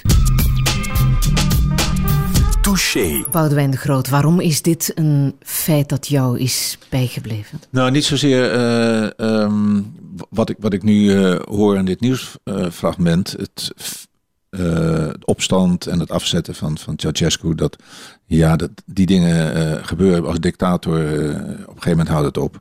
Dat op zich vond ik niet, niet... Het is wel belangrijk, maar wat me aangreep was, waren de beelden op televisie waarin hij en zijn vrouw in een uh, kamertje zaten met daaromheen een aantal militairen die hem al hadden uh, uh, veroordeeld. En waarin het was zo'n zo, zo totaal miserig zaaltje met, met TL-buizen, als ik me goed herinner. En ze zaten, hij en zijn vrouw zaten in hun dure jassen aan, aan een formica tafeltje. En uh, er werden vragen aan ze gesteld. En zij probeerden maar steeds wanhopig en krampachtig hun, hun status uh, vast te houden. En uh, die soldaten, die militairen ervan te overtuigen eh, dat, ze, dat hij de president was en zij de vrouw van de president. En dat ze niet op deze manier behandeld konden worden. En eh, dat ze toch eigenlijk niks gedaan hadden en dat het allemaal onterecht was. Hij vocht eh, eh, voor zijn leven en zij ook totaal eh, eh, onrealistisch nog steeds denken dat, dat ze de macht in handen hadden en dat ze zo niet behandeld konden worden. Je wist, je zag aan alles dat, dat het totaal nutteloos was. Dat, dat die militairen al lang eh, hem veroordeeld hadden en dat er geen sprake was van, van rechtspraak of verdediging of wat dan ook. En die wanhoop, dat, dat eh, eh, vechten tegen het onontkoombare, dat was iets wat, wat- waar ik echt kippenvel van kreeg. Om, daar was, dat was een voorbeeld van het onherroepelijke. Het, het niet meer terug te draaien en het weten dat het zo is. En je weet dat het alleen maar één kant op kan gaan. En dat is het, het, het allerergste, het einde. En die onherroepelijkheid en het besef daarvan, dat, dat is iets waar ik doodsbang voor ben. Dat is echt. eh, daar, daar kan ik Mhm. niet mee omgaan. Mhm.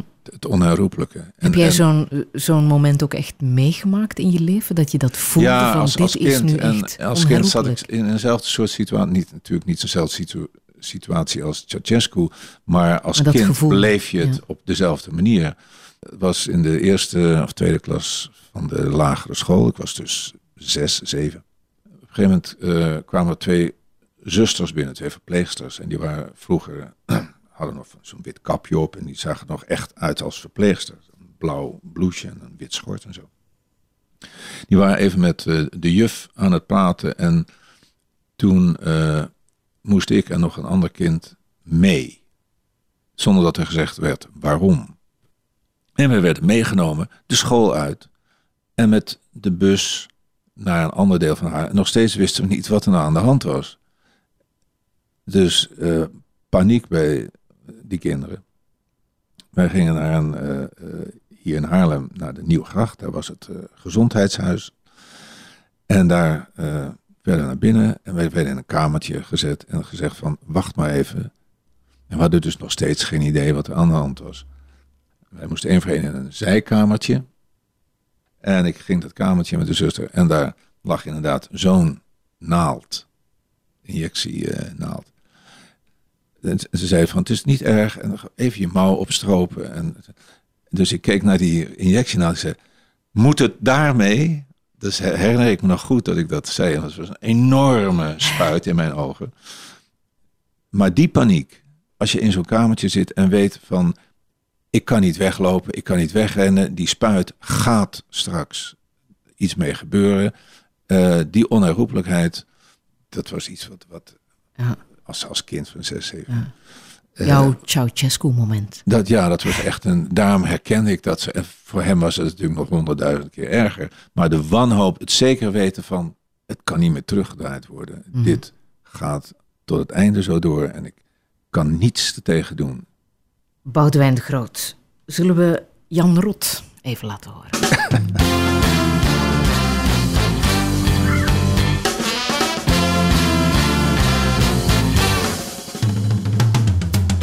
kan geen hand voor ogen zien. Laserstralen en een rookmachine. De stroboscoop jaagt op zijn brein. Kan een mens hier ooit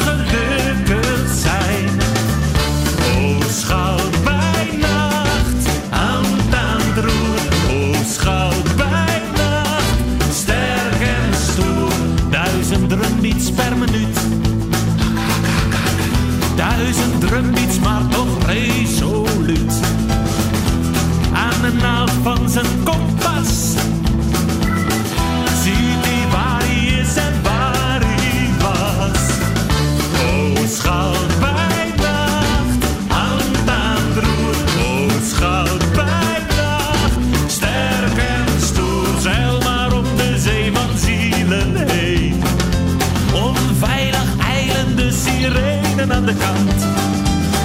Dweil maar door tot aan de ochtendkrant.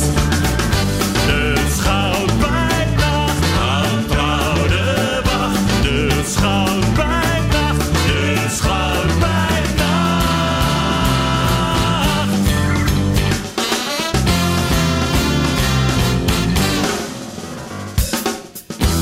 Gaan de grote lichten aan. Blijf nog vertwijfeld staan. De garderobe jongen lacht.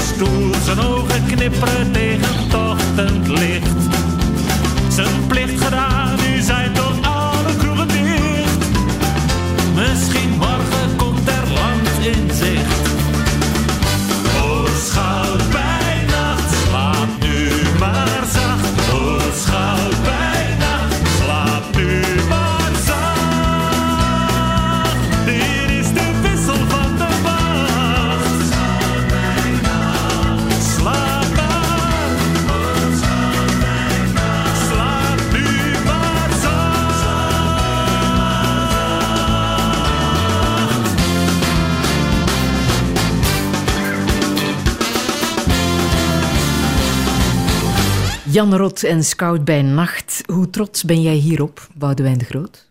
Op, op, op wat? Dit nummer heb je ooit, of zelfs een plaat, heb je ooit uitgeroepen tot het beste plaat, Nederlandstalige nee, niet per se dit popalbum nummer. ooit, hè? Ja, ja, dit, Ja. niet per se dit nummer, maar gewoon de hele plaat. Die, Ja. die, ja, eh, mensen hebben moeite met, met Jan Rot, eh, zijn stem. Daar moet je inderdaad doorheen luisteren. En ik heb zes keer achter elkaar die plaat eh, gedraaid. Omdat ik hoorde dat die nummers ontzettend goed waren. Omdat de productie erg goed was. Omdat die band verschrikkelijk goed eh, speelt. En als je het zes keer gehoord hebt, dan raak je gewend aan zijn stem. En dan eh, merk je ook dat zijn stem bij deze liedjes... Ja, da- daar hoort gewoon zijn stem eh, bij. Mm. Laten we het eens even hebben over het Nederlandse lied. Ehm, bij jullie ontzettend belangrijk. Hè? Zo belangrijk dat zelfs voor de kroning van Willem-Alexander een koningslied is gemaakt.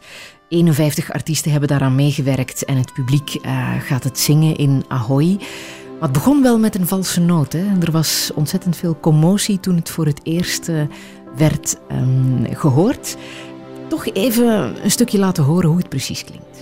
Daar sta je dan. Je zag dit moment al zo vaak in je dromen. En daar is het dan. Wist dat zou komen, is eindelijk hier. Ben je er klaar voor? Kun je dat ooit echt zijn? Daar Ieder mens heeft een taak in dit leven. Alles gedaan om je voor te bereiden, daar is Je het dan. belooft dat je alles zult geven. Iedere stap die je zette, Die leiden naar hier. Kijk om je heen. Wij lopen met je mee. Het Koningslied. Heel veel mensen waren tegen, ook wel wat mensen waren voor. En er is beslist dat het eh, toch wel doorgaat, het plan om dit lied te zingen in Ahoy. Boudewijn de Groot, wat, wat vond jij toen je het voor het eerst hoorde? Ik heb het niet gehoord. Nee, en dit Nee. fragmentje zegt niet genoeg?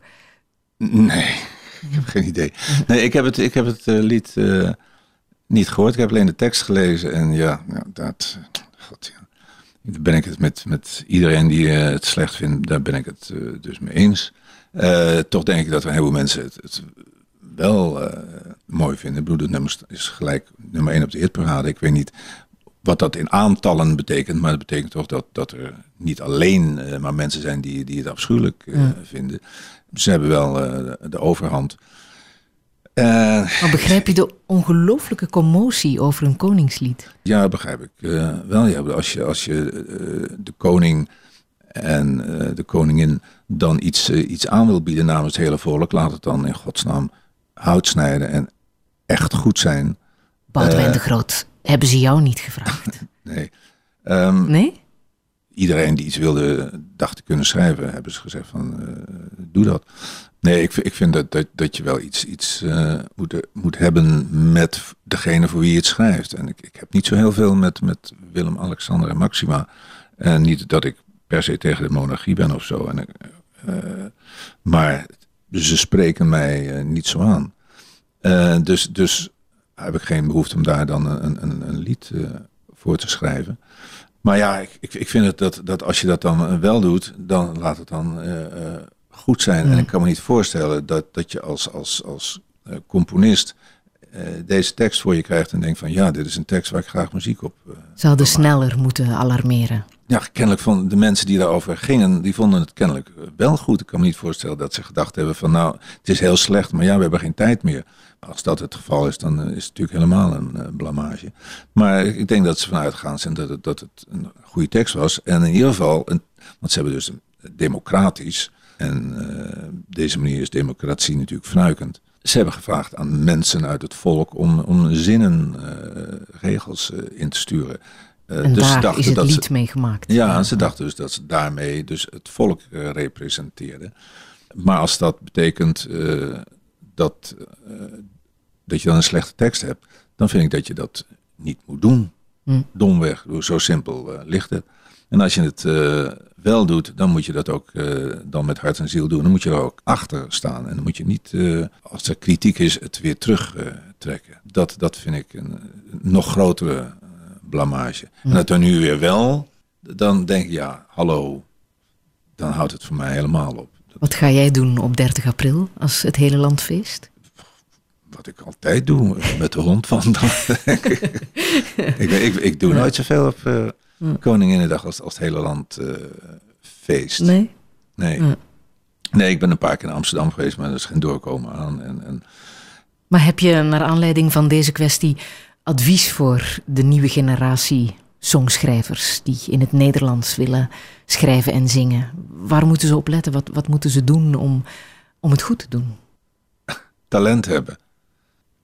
Goed lezen eh, wat je geschreven hebt en, en zien waar het niet klopt. En ik, ik hoor zo vaak eh Nederlandstalige teksten dat ik denk van wat er staat klopt gewoon niet. Je spreekt jezelf tegen of, of wat dan ook. Of, of er staat onzin of het klinkt interessant, maar wat staat er nou helemaal? En dat soort. Het is, het is vaak ontzettende interessant doenerij. En, en ze zeggen hou het simpel en schrijf zoals je spreekt. En probeer niet, niet eh, er eh, poëzie van te maken als je dat niet kunt. Ja, Dit land krijgt een nieuw koningspaar. Wat, wat wens je het land nog meer toe? Je hebt veel Eh, zien veranderen natuurlijk in Nederland. Hè? ja, ja, je hebt ja. overal Ja, gezongen, ik- gespeeld, eh, heel veel interviews gegeven, gepraat met mensen. Ik wens, ja, wa- wat ik toewens is, is, is dat, dat, dat er minder agressie is, eh, dat er meer respect is voor elkaar. Dat, dat, ik, heb, ik heb hier iets eh, opgeschreven, een zwerversliefde, een gedicht van. Roland Holst. Waar, dat begint met laten we zacht zijn voor elkander, kind.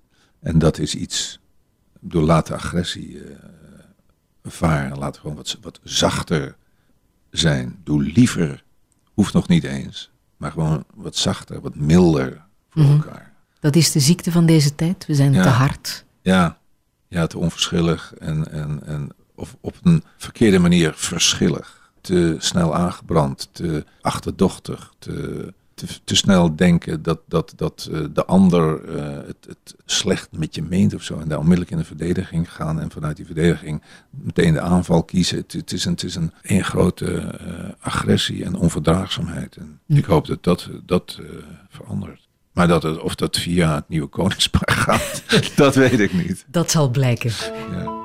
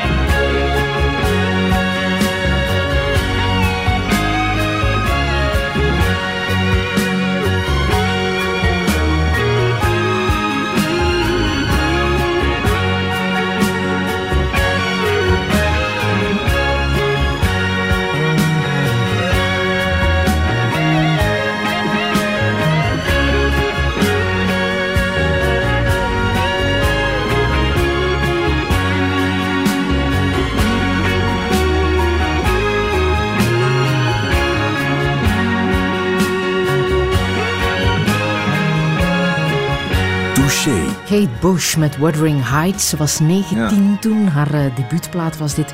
Geïnspireerd op eh, het gelijknamige boek hè, van Emily Bronte. Waarom wou je dit horen? Het, het boeit me zo maatloos, omdat het eh, een stem is die me aan de ene kant afschrikt. Van even, oh, een stem. Aan de andere kant boeit het me dat iemand op die manier zingt en, en toch een, een lied ja, ook boeiend weet te maken. Mhm. En die rare discrepantie, die vind ik Fascinerend. fascinerend. Ja, ja. Ja, ik zei het, het is eh, geïnspireerd door dat boek hè, van eh, Emily Bronte. Ehm, boeken, eh, ja, die zitten ook wel een beetje in jouw leven verweven. Is het zo dat je nog wel een boek zou willen schrijven? Dat lijkt me als een fantastisch talent om te hebben. Een boek schrijven, een verhaal. en, en dan niet, niet een autobiografie of zo, maar, maar echt een fictie. En waaraan denk je dan? Wat voor verhaal? Oh, ik heb geen idee. Maar je zou het wel willen, je zou het wel willen ja, proberen. maar het lijkt me fantastisch om, om te zitten en, en ik, ik heb een tijd eh, boeken vertaald. Dat was aan de ene kant heel eenzaam eh, werk en iets minder bevredigend omdat het het werk van een ander was wat je alleen maar vertaalde. Maar de weken of soms maanden dat ik aan die vertaling bezig was, was ik wel in een wereld. Omdat je zo intensief met het verhaal bezig bent. Het wordt bijna van jezelf. Dat weggaan in, in die wereld van het verhaal, dat vond ik, vond ik ook fascinerend, Ja. ook boeiend. En, en, en daar verlangde ik dan iedere dag weer naar van, oh, ik ga weer in dat verhaal. Maar als het een verhaal is van jezelf, waar je eh, mee bezig bent, en die wereld die je dan even schept, en dat eh, ook nog mooi op papier weet te zetten, als dat je talent is, dat lijkt me fantastisch. En, en mocht ik eh zover komen dat ik inderdaad ga zitten en het blijkt ook nog dat ik dat talent heb, dat lijkt me zo'n verrassende Ah. ontdekking. Proberen. Ontdekking van de Ja. hemel. Onder welke naam zou je dat dan doen? Want je hebt al een paar namen gehad hè, in jouw eh, Ja. verborgen leven. Je was Frank naam de Groot als, al- als vertaler. Frank de Groot? Frank de Groot, ja. Ja. En ik, ik weet niet, eh, ik niet onder mijn eigen naam, want ik, ik wil iedere eh, vooringenomenheid en vooroordeel en, en, en, associatie. Ja, nee, ik wil het totaal neutraal houden. Mhm. En, en ik ben bang dat als ik dat onder mijn eigen naam doe, dat er dan gezegd wordt, oh ja, hij moet zo nodig. En laten we maar even kijken wat hij ervan maakt. En, ik bedoel, het is altijd een, een verkeerde start. En als het Dus als er plots een talentvolle debutant eh, opstaat, die we nog niet kennen, ja, en, zou het wel eens Boudewijn wie de is- Groot Wie is die zijn. schrijver? Dan is de kans groot dat ik het ben. Ik onthoud het, ik onthoud het. Ja. Maar wat zou je nog willen, behalve dan misschien dit experiment? Weet ik niet, maar het, het lijkt me leuk eh, ja, om toch weer iets te acteren. Ook. Ja? Het vond, ja, ik vind het toch eh, heerlijk om, om, om te doen. En, en ik, ik ben bang dat ik geen groot talent ben. Dus, dus ze hebben na Flikken hebben ze ook niet meer gevraagd of ik ergens anders nog een rol wilde spelen. Dus ik denk dat ze toch dachten van, nou, het is wel aardig, maar het, zo goed is het nou ook weer niet. Dus daar hebben we weinig aan. Mm. Nee, ik bedoel, het is gewoon een nuchtere constatering. En, en mocht eh, het eh, ergens in de toekomst toch weer wel gebeuren, dan zal ik denken van, oh leuk, en dan zal ik het zeker doen, ja. Ah, maar je blijft ook wel muziek schrijven. Nee, ik blijf wel, wel muziek schrijven en, en Om die ook. En- 50 jaar op het podium te vieren, wanneer is het? Volgend Vol- jaar? Volgend jaar. Ja. Ja. dan sluiten we de tour echt eh, Ah. af. Het was eigenlijk de bedoeling dat het nu in mei zou eh, de laatste zou zijn, maar er was zoveel aanvraag dat we Dat je nog een jaar verder kan. gezegd hebben van nou we doen het nog een seizoen. En dan sluit het ook mooi af. Dan is het 14 mei. Dat is voor mij de datum eh, altijd geweest dat ik eh, begonnen ben. 14 mei 1964. Toen ging ik voor het eerst de platenstudio in, in Hilversum. Dus als het nu 14 mei is, dan is het de laatste voorstelling hier in Haarlem. En dan is de cirkel, die cirkel tenminste, rond. En ik hou Ja. van cirkels. Dus eh, dan is het precies 50 jaar. En, dat, Ja. en dan daarna zie ik wel verder hoe ik de rest wat nog komt invul. En wat denk je? Nou, het lijkt me eh, leuk om, om een keer met drie generaties op het toneel te staan. Dus wel- mijn kleindochter eh, is ook muzikaal, zingt eh, prachtig, speelt gitaar, schrijft ook eigen liedjes, alleen zij doet het in het Engels. Dus ik moet kijken of ik erover kan halen om in het Nederlands te zingen. Wat toch voor veel artiesten nog een, een drempel blijkt te zijn. Maar ik heb al een beetje gepolst en het lijkt er wel spannend om een keer in het Nederlands te zingen. Dus als zij en haar vader, Marcel, en ik, haar eh, opa, een keer met z'n drie op het toneel staan, dat lijkt me... Ah, ja. Jouw andere twee kinderen zijn ook eh, artistiek, hè? Ja, Gelukkig geen voetballer geworden. geen van allen. Had je dat echt erg gevonden? Nee hoor. Ja. Hoewel, ik vind het voetbalwereldje, ik vind het, eh, ik vind het een mooie sport. Voetballen, alleen wordt het verpest door de mentaliteit van de voetballers. En, en die hele mentaliteit binnen de professionele voetbalwereld vind ik niet aantrekkelijk. Dus Mhm. dat lijkt me niet leuk als, als je kinderen daar deel van uitmaken. maar als het een passie was geweest, dan eh, had ik het prima gevonden. Maar dus die drie generaties, de grote op het podium, dat, dat lijkt me inderdaad Ja, wel een heel mooi muziek, plan ja. als dat zou lukken. Ja. Boudewijn de Groot, zullen we nog luisteren naar de pastorale van Beethoven? Oh, ja, dat is, eh, dat, die hebben we gedraaid op eh Lennarts en, eh, begrafenis. Het was, het was heel mooi, als ik dat nog even kan vertellen. Want hij lag dus opgebaard in een eh, kapel, in een aula op de begraafplaats.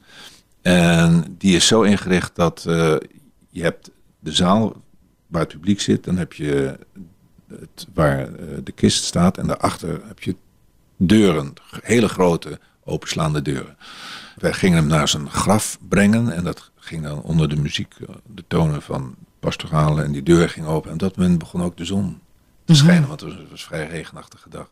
En op dat moment begon de zon te schijnen en die prachtige beginmuziek van de pastorale. En zo liepen wij naar buiten en we liepen over dat. En in de verte hoorden we nog steeds eh, de pastorale. En dat was ook een van Lennarts eh, lievelingsstukken. dat, dat, dat was, vond ik een indrukwekkend. eh, Ja.